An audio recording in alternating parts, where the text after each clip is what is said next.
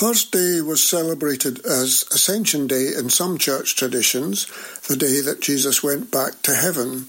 With this in mind, here are the Scottish Festival singers with Look Ye Saints, the sight is glorious.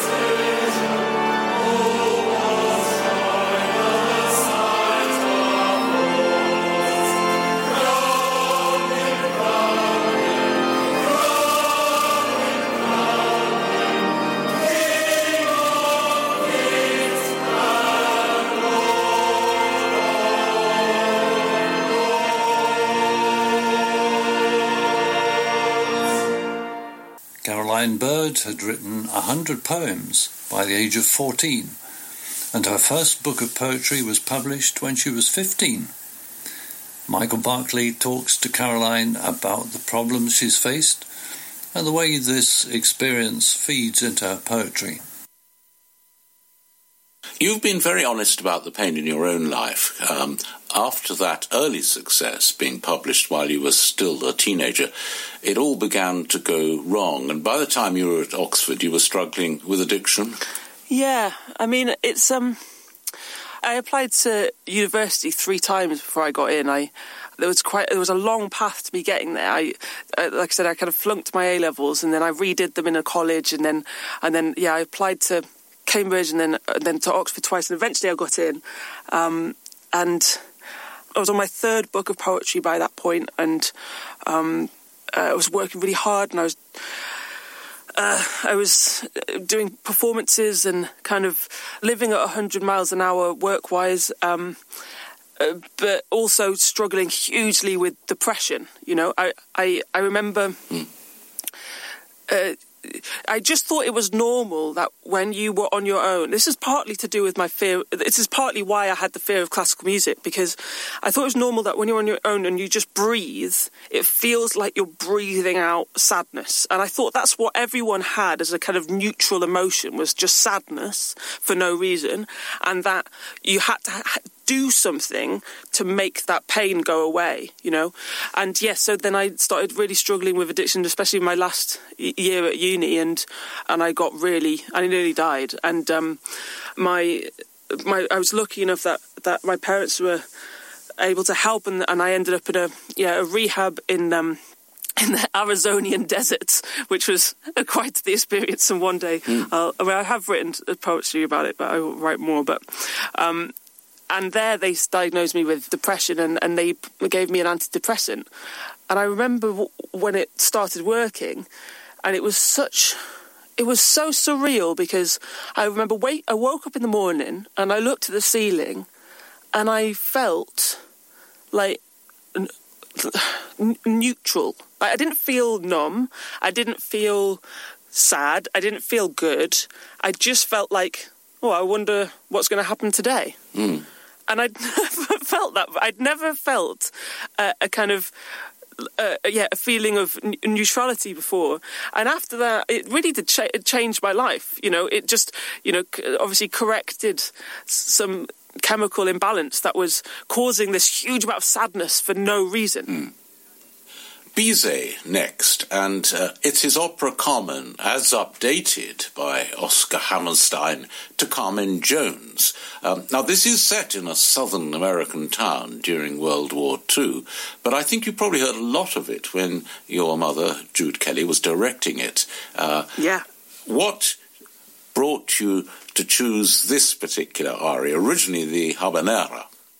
Okay, so th- so this one, Carmen Jones, I must have seen about um, f- f- thirty or forty times because I was working as an usher at the Royal Festival Hall at the time, and and yeah, Mom had directed it, and every night it would feel thrilling, and it's what's also uh, amazing about Carmen Jones and Carmen is it is such a problematic story. You know, there's that feeling of that this femme fatale character being punished for her sexuality, and yet it, that the problematicness of it doesn't stop it from hitting you right in the gut every time.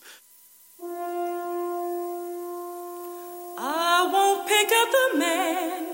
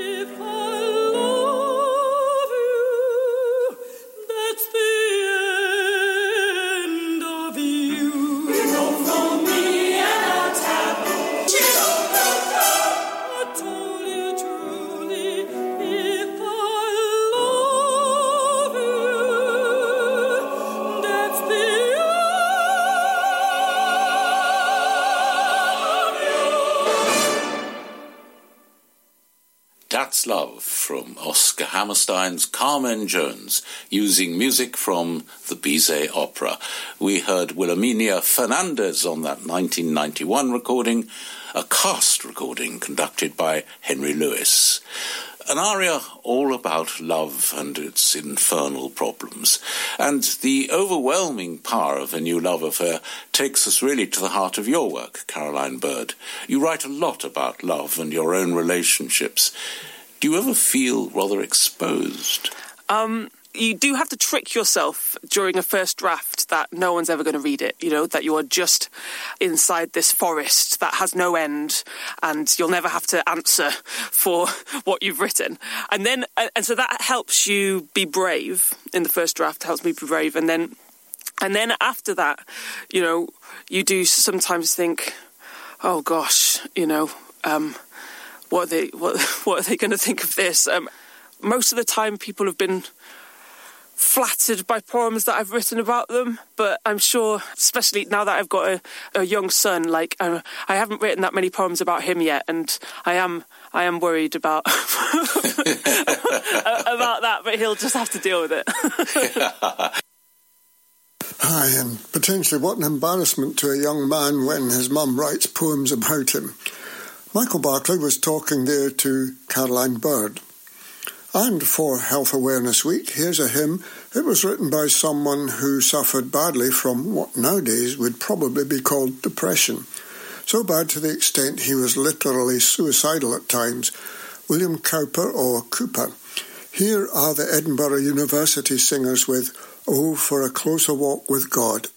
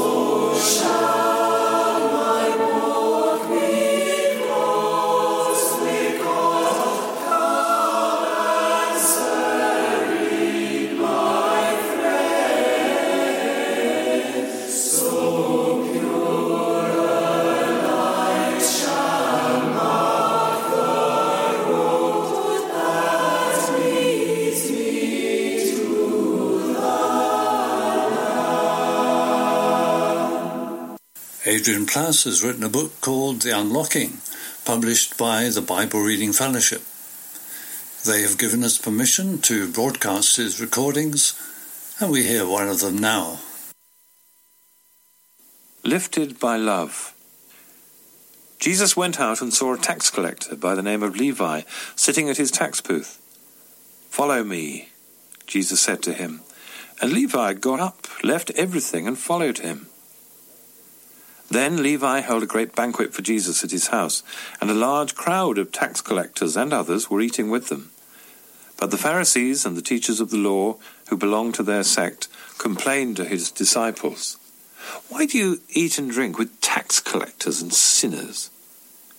Jesus answered them, It's not the healthy who need a doctor, but the sick. I have not come to call the righteous, but sinners to repentance. When I was sixteen, I loathed myself, my face, my body, and my defensive sarcasm. I'd been expelled from school for truancy, and I had neither a job nor any visible prospect of getting one. the chaos inside my head was really quite frightening. Miserable and unpleasant, I was definitely the sort of lad my mother didn't want me to go round with. Then I was introduced to a married couple who lived in a secluded cottage near Wadhurst. Their home was a place of log fires, oil lamps, interesting books, stimulating conversation, and, as far as I was concerned, total acceptance.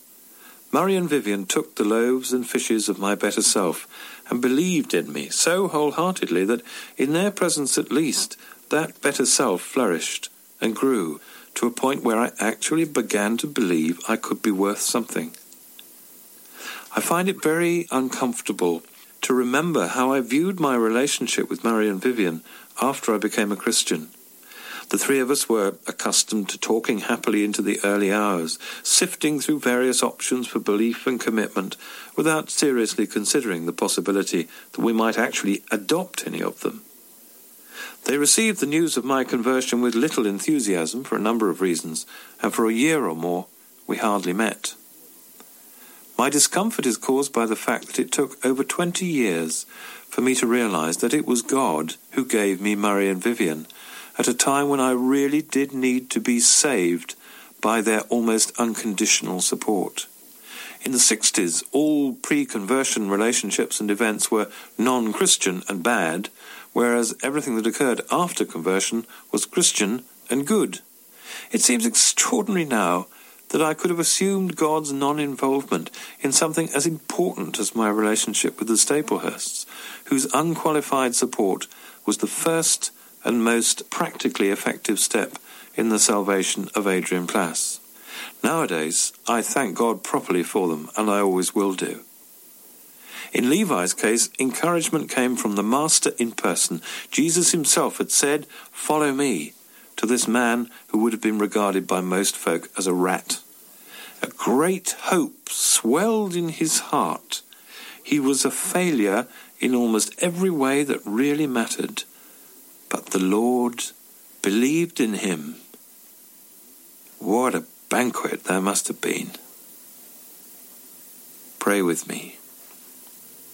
Father, there must be many people who at this very moment need the kind of support that I got from Murray and Vivian. Thank you so much for the people like them who do build others up. And please forgive me for sticking stupid labels on your gifts. Amen. Adrian Plass with a chapter from his book, The Unlocking. We heard about Jesus calling Matthew to follow him there. We'll continue with that theme as Robert Coaches sings John Bell and Graham Maule's song set to the tune Kelvin Grove. It's Will You Come and Follow Me If I But Call Your Name?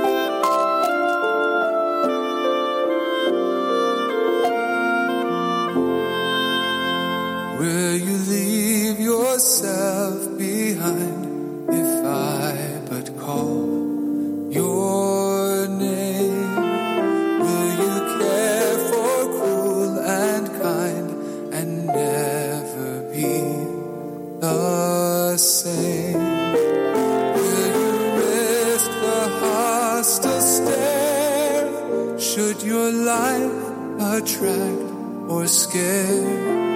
Will you let me answer prayer?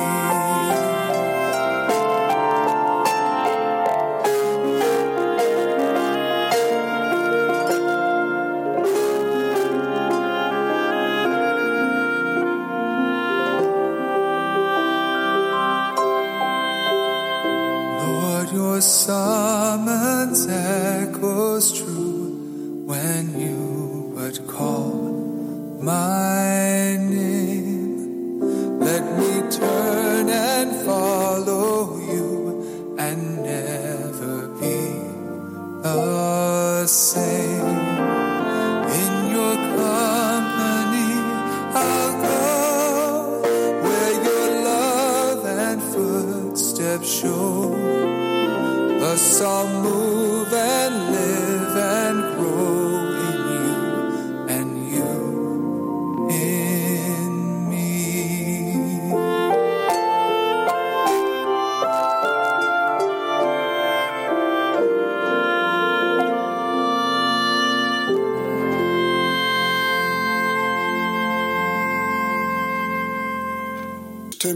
with a song I've chosen in connection with Ascension Day. that is, I Know That My Redeemer Lives.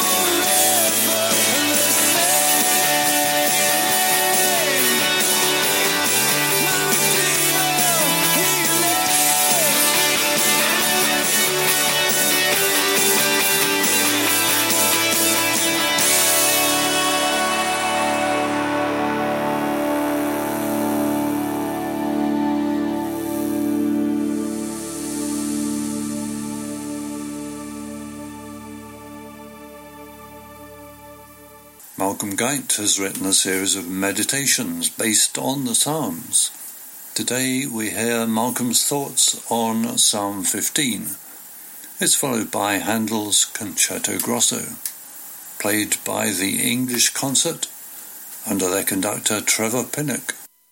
A response to Psalm 15. The fool will fall before their joyful song, but maybe I will fall with him as well. You know me, Lord.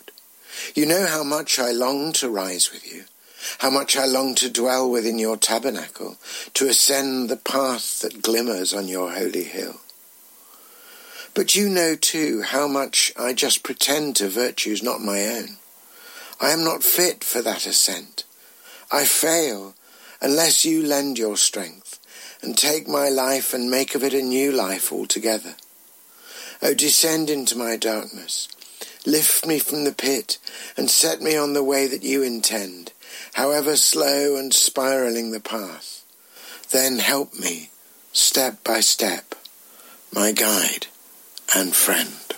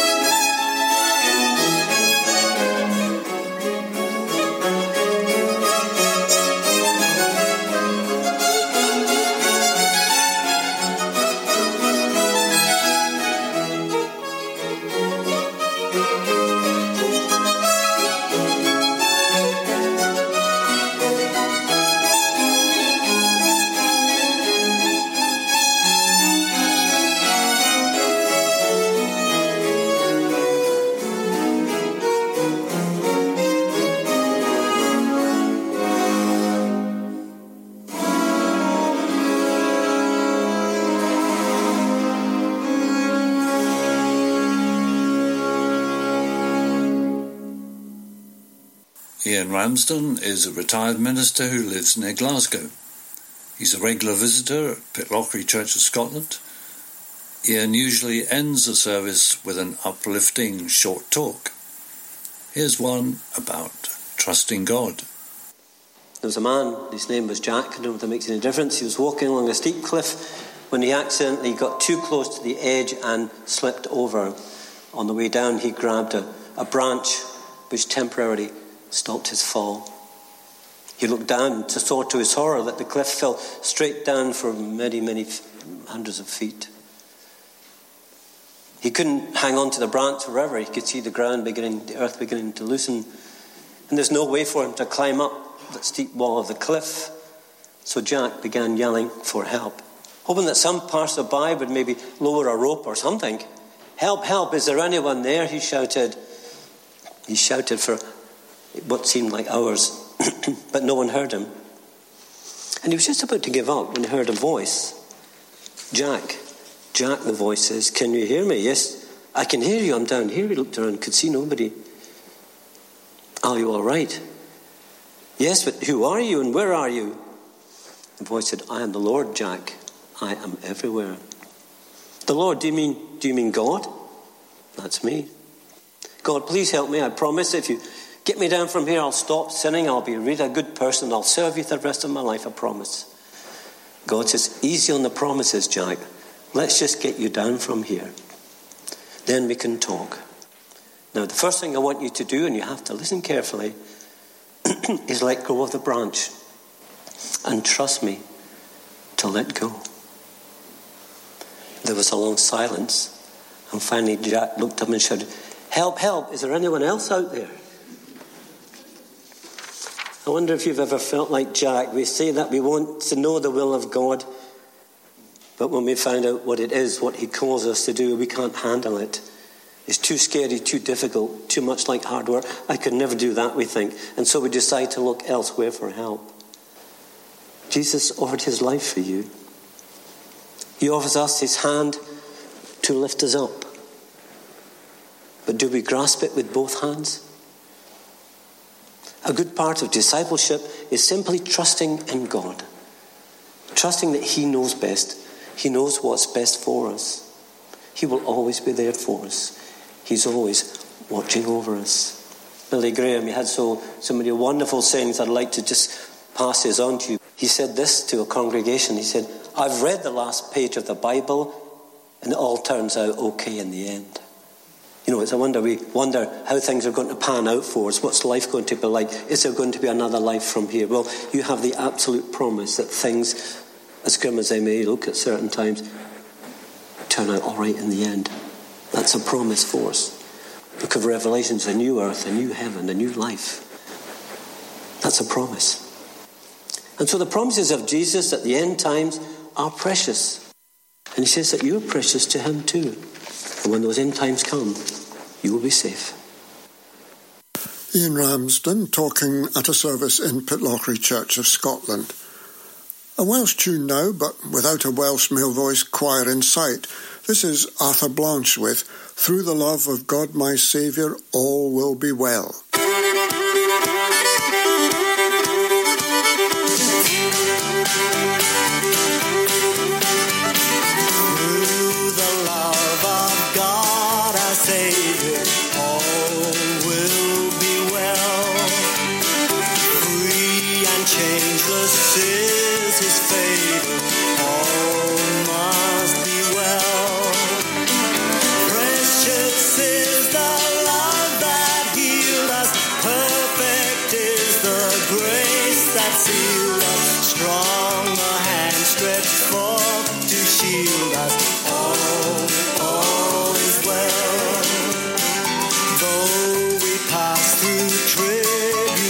Tribulation, all will be well. Ours is such a full salvation, all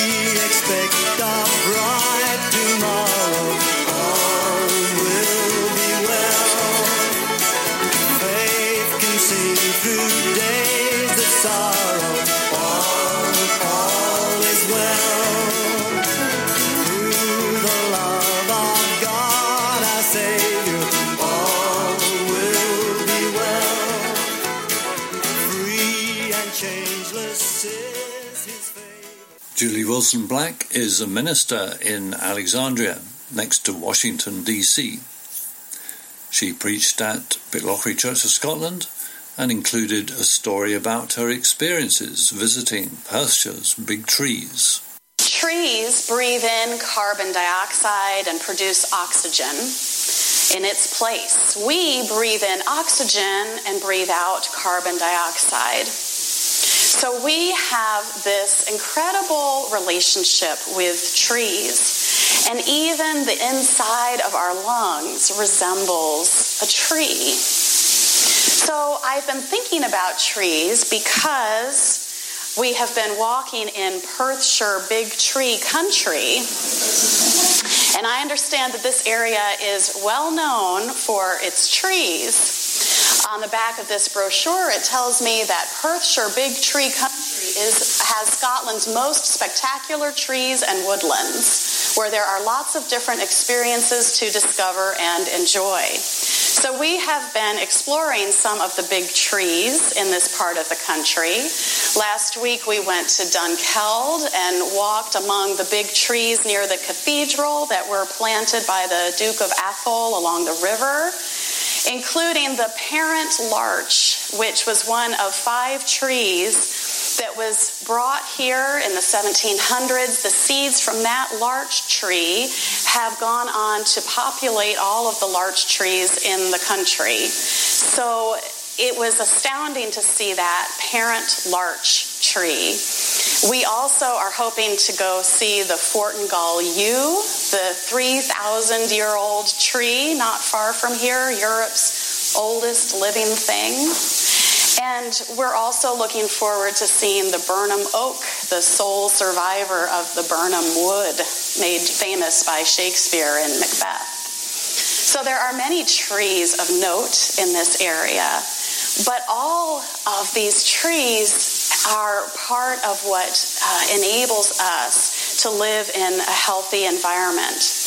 And it reminds me that in Scripture, we also hear of trees spoken of as living, breathing things. A little later in the service, we're going to sing a hymn based on Isaiah 55 12. For you shall go out in joy and be led back in peace. The mountains and the hills before you shall burst into song, and all the trees of the field shall clap their hands.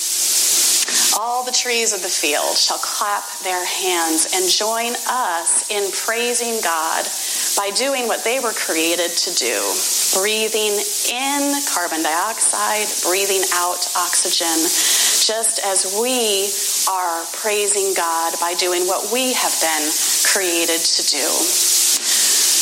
So, as you go out this week, take note of the trees around you and remember that they are part of the creation that God has made to live always in praise and glory.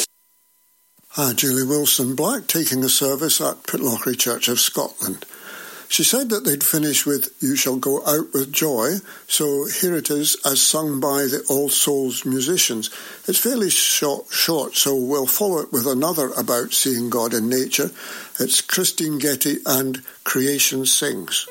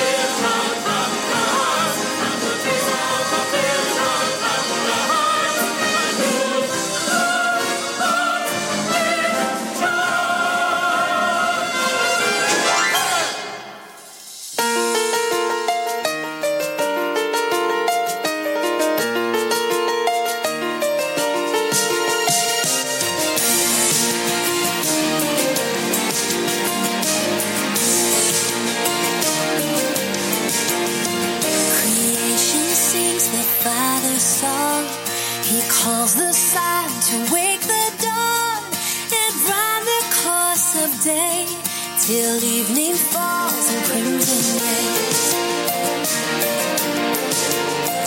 His fingerprints in flakes of snow, his breath upon the spinning globe. He chides the eagle's flight, commands the newborn baby.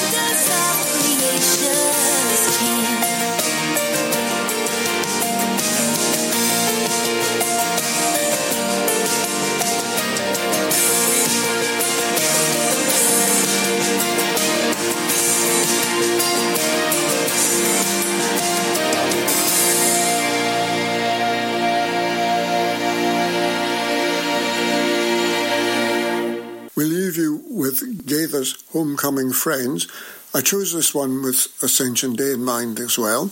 It's Looking for a City.